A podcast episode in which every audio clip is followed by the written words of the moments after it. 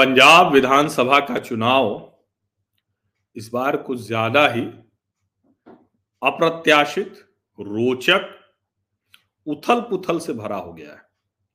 एक तो ये कि पंजाब की जो पारंपरिक राजनीति थी वो पूरी तरह से बदल गई। हालाँकि उसकी शुरुआत 2017 में ही हो गई थी, जब आम आदमी पार्टी ने पंजाब की राजनीति में प्रवेश किया था। लेकिन हालाँकि वो प्रवेश उसके पहले कर गई थी, लेकिन 2017 का विधानसभा चुनाव इस तरह से देखा जा रहा था कि वो वहाँ की जो राज्य की सत्ता है, उसमें उसकी हिस्सेदारी हो सकती है।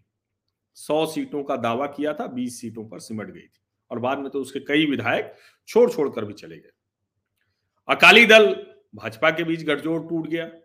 कांग्रेस का तो कैप्टन ही गायब हो गया, सचमुच वाला कैप्टन, सिर्फ़ नाम वाला नहीं, अमरिंदर सिंह। तो ऐसे में पंजाब की राजनीति पूरी तरह से बदल गई।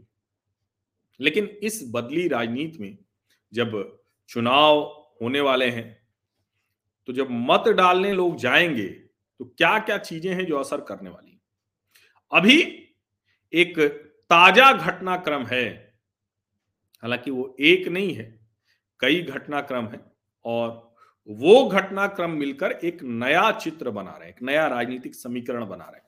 तो क्या ये राजनीतिक समीकरण जो नया बन रहा है, इससे पंजाब के जो राजनीतिक नतीजे हैं वो बदल सकते हैं क्या? नमस्कार। मेरे सामाजिक परिवार के सभी सदस्यों को यथोचित अभिवादन। राम राम। मुझे अभी जो खबरें आ रही हैं, और ये खबर थोड़ी मेरे लिए भी चौंकाने वाली है, लेकिन अभी ताज़ा खबर यह है कि अकाली दल और भारतीय जनता पार्टी के बीच कुछ सीटों पर सहमति बन सकती है। यानी जहाँ अकाली दल मज़बूत है, वहाँ भारतीय जनता पार्टी उसको मदद करेगी। जहाँ भारतीय जनता पार्टी मज़बूत है, वहाँ अकाली दल उसको मदद करेंगे। अब यह समझौता क्यों हो रहा है? इस समझौते की बुनियाद समझना ज़रूरी है। इस समझौते की बुनियाद में यह एक बात है कि जो पंजाब में चुनावी राजनीति है, उसमें कांग्रेस और आम आदमी पार्टी, ये फ्रंट रनर के तौर पर दिख रहे हैं। यानी लड़ाई इन्हीं के बीच दिख रही। उसको चार कोण बना दिया है, चतुष्कोणीय कर दिया है, अकाली बसपा गठजोड़ और भारतीय जनता पार्टी के साथ पंजाब लोक कांग्रेस और सुखदेव सिंह ढींढसा। अब शहरी सीटों पर और हिंदू सीटों पर भारतीय जनता पार्टी का प्रभाव बढ़ा हुआ दिख रहा है।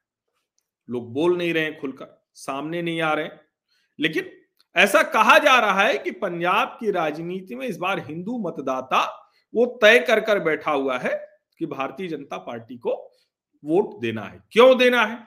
क्योंकि कृषि कानून विरोधी आंदोलन के समय इस तरह की स्थितियाँ बन गई कि उनको लगा कि यहाँ अराजकता, गुंडागर्दी, वो बहुत सी चीज़ें हैं। उसमें अकाली दल की भूमिका रही, उसमें कांग्रेस की भूमिका रही, उसमें आम आदमी पार्टी की भूमिका रही। फिर एक खालिस्तान सेंटिमेंट भी वहाँ उभरता हुआ दिखा, जिसके ढेर सारे आरोप आम आदमी पार्टी पर लग रहे हैं। हालाँकि उसका कोई भी प्रमाण नहीं सामने आ पा रहा है। अब कुमार विश्वास ने भी आरोप लगा दिया है। देखिए उस पर क्या होता है। कानूनी जो कार्रवाई है वो करती है कि नहीं, आम आदमी पार्टी कुमार विश्वास पर वो चुनौती दे रहे हैं कि आइए करिए। हालाँकि वो मीडिया हाउसेस पर कानूनी कार्रवाई की बात कर रहे हैं। कुमार विश्वास के खिलाफ अभी तक कोई नोटिस जारी नहीं किया है, चुनाव आयोग ने इसके अलावा क्या हुआ है? इसके अलावा एक और घटनाक्रम है। अकाली और बसपा का जो समझौता हुआ तो चूँकि चन्नी जी भी कह रहे हैं कि भाई हम तो दलित ही हैं, अब उनके ऊपर ढेर सारे आरोप लगते हैं कि वो क्रिश्चियन कन्वर्ट हो गए क्या? आज तक उसका भी कोई प्रमाण नहीं, क्योंकि अगर मान लीजिए कि मैं कन्वर्ट हो ही जाऊँ और मैं ही न स्वीकार करूँ तो मुझे कौन साबित कर सकता है? लेकिन उनका वो बयान आया कि मैं दलित हूँ, पैदा दलित हुआ हूँ, लेकिन ईसा मसीह से बहुत प्यार है। मतांतरण को लेकर भी उन्होंने कहा कि भाई, वो चिंता करें, वो सोचें। जिनकी वजह से हो रहा है, अगर किसी को प्यार नहीं मिलेगा, सम्मान नहीं मिलेगा तो जहाँ मिलेगा, वहाँ जाएगा। एक तरह से मतांतरण को जायज़ ठहरा रहे थे। अब इस सब के बीच में अकाली बसपा, वो दलित मोटो के लिए भी है। अब दलित मत, बहुजन समाज पार्टी, मायावती के कहने से अकाली को मिलेंगे क्या? बड़ा महत्वपूर्ण है, क्योंकि अकाली दल की जो एसजीपीसी है, और कहा जाता है ना कि भाई जो गुरुद्वारों की व्यवस्था थी और उसमें जो एक तरह से कहें कि जिनके हाथ में कब्जा था, उनकी वजह से डेरे बने। अब एक तो ये कि जो खालसा डेरे हैं, विशुद्ध जो जिसको हम कहें कि शिरोमणि गुरुद्वारा प्रबंधक समिति के साथ हैं तो ऐसे डेरे और ऐसे खालसापन से जुड़े पंथी कोट वो सब तो जाते हैं अकाली के साथ। लेकिन डेरों का बड़ा प्रभाव और जिसमें डेरा सच्चा सौदा। अभी डेरा सच्चा सौदा के प्रमुख राम रहीम को 21 दिन की एक तरह से कहेंगे फरलो मिल गई है, जेल से वो बाहर आ गए, घूम टहल रहे हैं। अब ये जान लीजिए, तेरह हज़ार गाँवों में डेरा सच्चा सौदा है और डेरे की जो राजनीतिक मामलों की समिति है, जिसके बारे में मुझे बताया गया कि नौ लोगों की समिति है तो उसने अभी एक बैठक की है। और उसने भारतीय जनता पार्टी और अकाली दल बसपा को एक प्रस्ताव दिया है। अब चूँकि ये प्रस्ताव देने की नौबत क्यों आई? क्योंकि इसके पहले डेरा सच्चा सौदा का एक वीडियो वायरल हो गया, जिसमें यह कहा गया कि डेरा सच्चा सौदा की तरफ़ से अपील की जा रही है कि इस चुनाव में नोटा का बटन दबाएँ। अब चूँकि डेरा सच्चा सौदा के लिए कहा जाता है कि वो भारतीय जनता पार्टी की मदद करते हैं, जो राम रहीम है, गुरमीत राम रहीम, उनका बड़ा प्रभाव है। भाजपा की ही सरकार में वो जेल में गए, हालाँकि उसमें अदालत की बड़ी भूमिका रही, ये कहकर बचते हैं। और अब कह रहे हैं कि जेल से बाहर निकलने में भी अदालत की भूमिका में है, इसमें हमारा क्या करना है, हरियाणा सरकार कहती लेकिन राजनीतिक निहितार्थ इसके निकाले जा रहे हैं। और चूँकि जो डेरे के लोग हैं, जो डेरे से जुड़े हुए जो भंगीदास जिनको कहते हैं, जो उनके पॉइंट पर्सन होते हैं, उन सब की भूमिका तलाशी जा रही। अब डेरा सच्चा सौदा भले ही उनके गुरमीत राम रहीम जेल में हूँ, लेकिन उनकी जो गतिविधियाँ हैं, उनके जो लोग हैं, उनका जो प्रभाव है, उनके जो मानने वाले हैं, वो जस के तस है। और वो असमंजस की स्थिति में है कि इस बार मतदान किसे करना है? ऐसे में जब नोटा वाला वीडियो वायरल हो गया तो डेरा सच्चा सौदा के लिए ये मुश्किल बढ़ गई। क्योंकि अगर आप निष्क्रिय बैठ जाएँगे तो आपकी भूमिका धीरे धीरे खत्म हो जाएगी। और जब इसी बीच डेरा सच्चा सौदा के राम रहीम सिंह जेल से बाहर आ गए इक्कीस दिनों के लिए तो ये ताज़ा बैठक हुई है। जो नौ लोगों की राजनीतिक मामलों की समिति है, उसने अकाली दल और बसपा और भाजपा को प्रस्ताव भेजा है कि आप लोग कुछ सीटों पर सामूहिक जिसको कहते हैं कि निर्णय लीजिए, आपस में फैसला लीजिए और एक दूसरे को जिताने की बात कीजिए, तब तो हम आपको समर्थन दे सकते हैं। अब भारतीय जनता पार्टी और अकाली इस प्रस्ताव को कैसे स्वीकार करेंगे, ये बड़ा महत्वपूर्ण है। भारतीय जनता पार्टी ने इसके बीच में और काम किए हैं। वहाँ प्रभाव रखने वाला जो देश भर में आप देखते हैं कि राधा स्वामी सत्संग व्यास है, मुझे तो लगता है कि इतनी ज़मीन किसी के पास नहीं होगी, ये सबसे बड़े लैंडलॉर्ड है। तो वो राधा स्वामी सत्संग व्यास के बाबा गुरिंदर सिंह ढिल्लो। तो उन बाबा गुरिंदर सिंह ढिल्लो से अभी प्रधानमंत्री नरेंद्र मोदी मिले। तो प्रधानमंत्री नरेंद्र मोदी मिले, ये खबर नहीं है। खबर ये है कि आमतौर पर कभी भी ये नहीं जाते हैं किसी से मिलने राधा स्वामी सत्संग व्यास के जो प्रमुख हैं। आमतौर पर लोग इनसे मिलने जाते हैं। बड़ा प्रभाव है। और जिसको कहते हैं ना कि ऐसे लोगों की जो अनुयायी होते हैं राधा स्वामी सत्संग व्यास का भी एक बहुत बड़ा वर्ग है और पंजाब में तो बहुत बड़ा वर्ग है, सबसे बड़ा वर्ग वही है।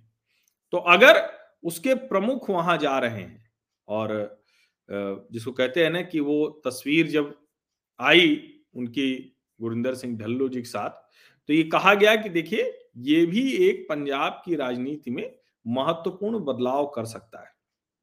अब भारतीय जनता पार्टी को चूँकि एक ताकत के तौर पर वहाँ नहीं देखा जा रहा है, उसके पीछे वजह ये कि एक बड़ा हिस्सा है जिसमें भाजपा अभी भी मज़बूत नहीं है। तो सवाल यही कि ये जो प्रधानमंत्री जी की, गुरिंदर सिंह ढिल्लों से मुलाकात है, ये क्या कुछ फ़र्क डालेगी क्या? राधा स्वामी सत्संग व्यास, उसके जो प्रमुख हैं, बाबा गुरिंदर सिंह ढिल्लो उनसे प्रधानमंत्री मिले तो ये कितना असर डालेगा?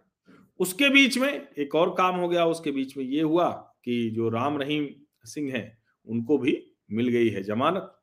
तो अब एक तरह से दो ऐसी चीज़ें हैं, जिसको लेके बार बार कहा जा रहा है कि ये पंजाब के जो राजनीतिक बदलाव स्थितियाँ जो वहाँ हैं, उसके बदलाव की ये एक भूमिका बन सकती है। देखिए ये बाबा जी मिल रहे हैं, प्रधानमंत्री के साथ एक तस्वीर है, दोनों देखिए मुस्कुराते हँसते मिल रहे हैं। और राम रहीम सिंह भी फरलों पर आ गए हैं। एक और जो कहें कि महत्वपूर्ण घटनाक्रम हुआ, वो भी पंजाब से जुड़ा हुआ ही है। और वैसे तो पंजाब से जुड़ा हुआ नहीं है, लेकिन संत रविदास जी, जो वाराणसी में जिन्होंने जन्म लिया, और हम सब के पूज्य हैं लेकिन उनका भी एक बड़ा प्रभाव है। संत रविदास की जो वाणी थी, जात खत्म करने की बात करते थे, भाईचारा, स्नेह, राम को बहुत पूजते थे।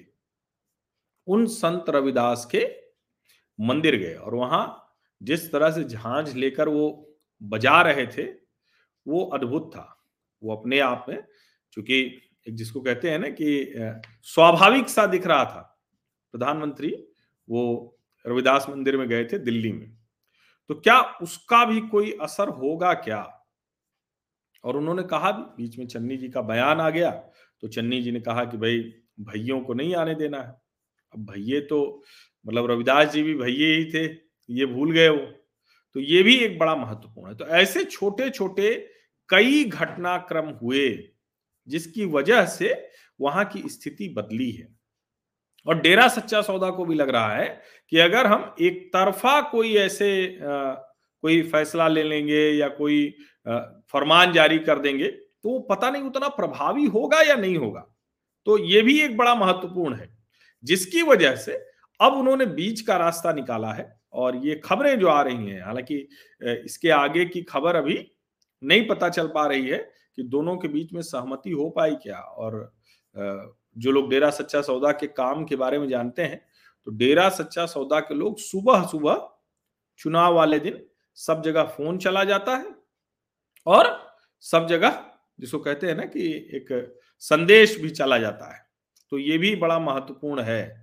तो अब देखिए क्या इसका परिणाम निकलता है और क्या जिसको कहते हैं कि जो नए समीकरण बदल रहे हैं, यानी फिर से अकाली दल और भारतीय जनता पार्टी।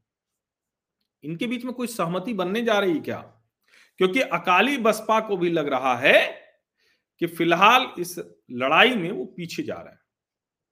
और आम आदमी पार्टी जिस तरह से, जिस सेंटिमेंट को भुना लेना चाहती है, वो पंजाब में, चाहे कांग्रेस हो, चाहे अकाली हो, दोनों को डरा रहा है।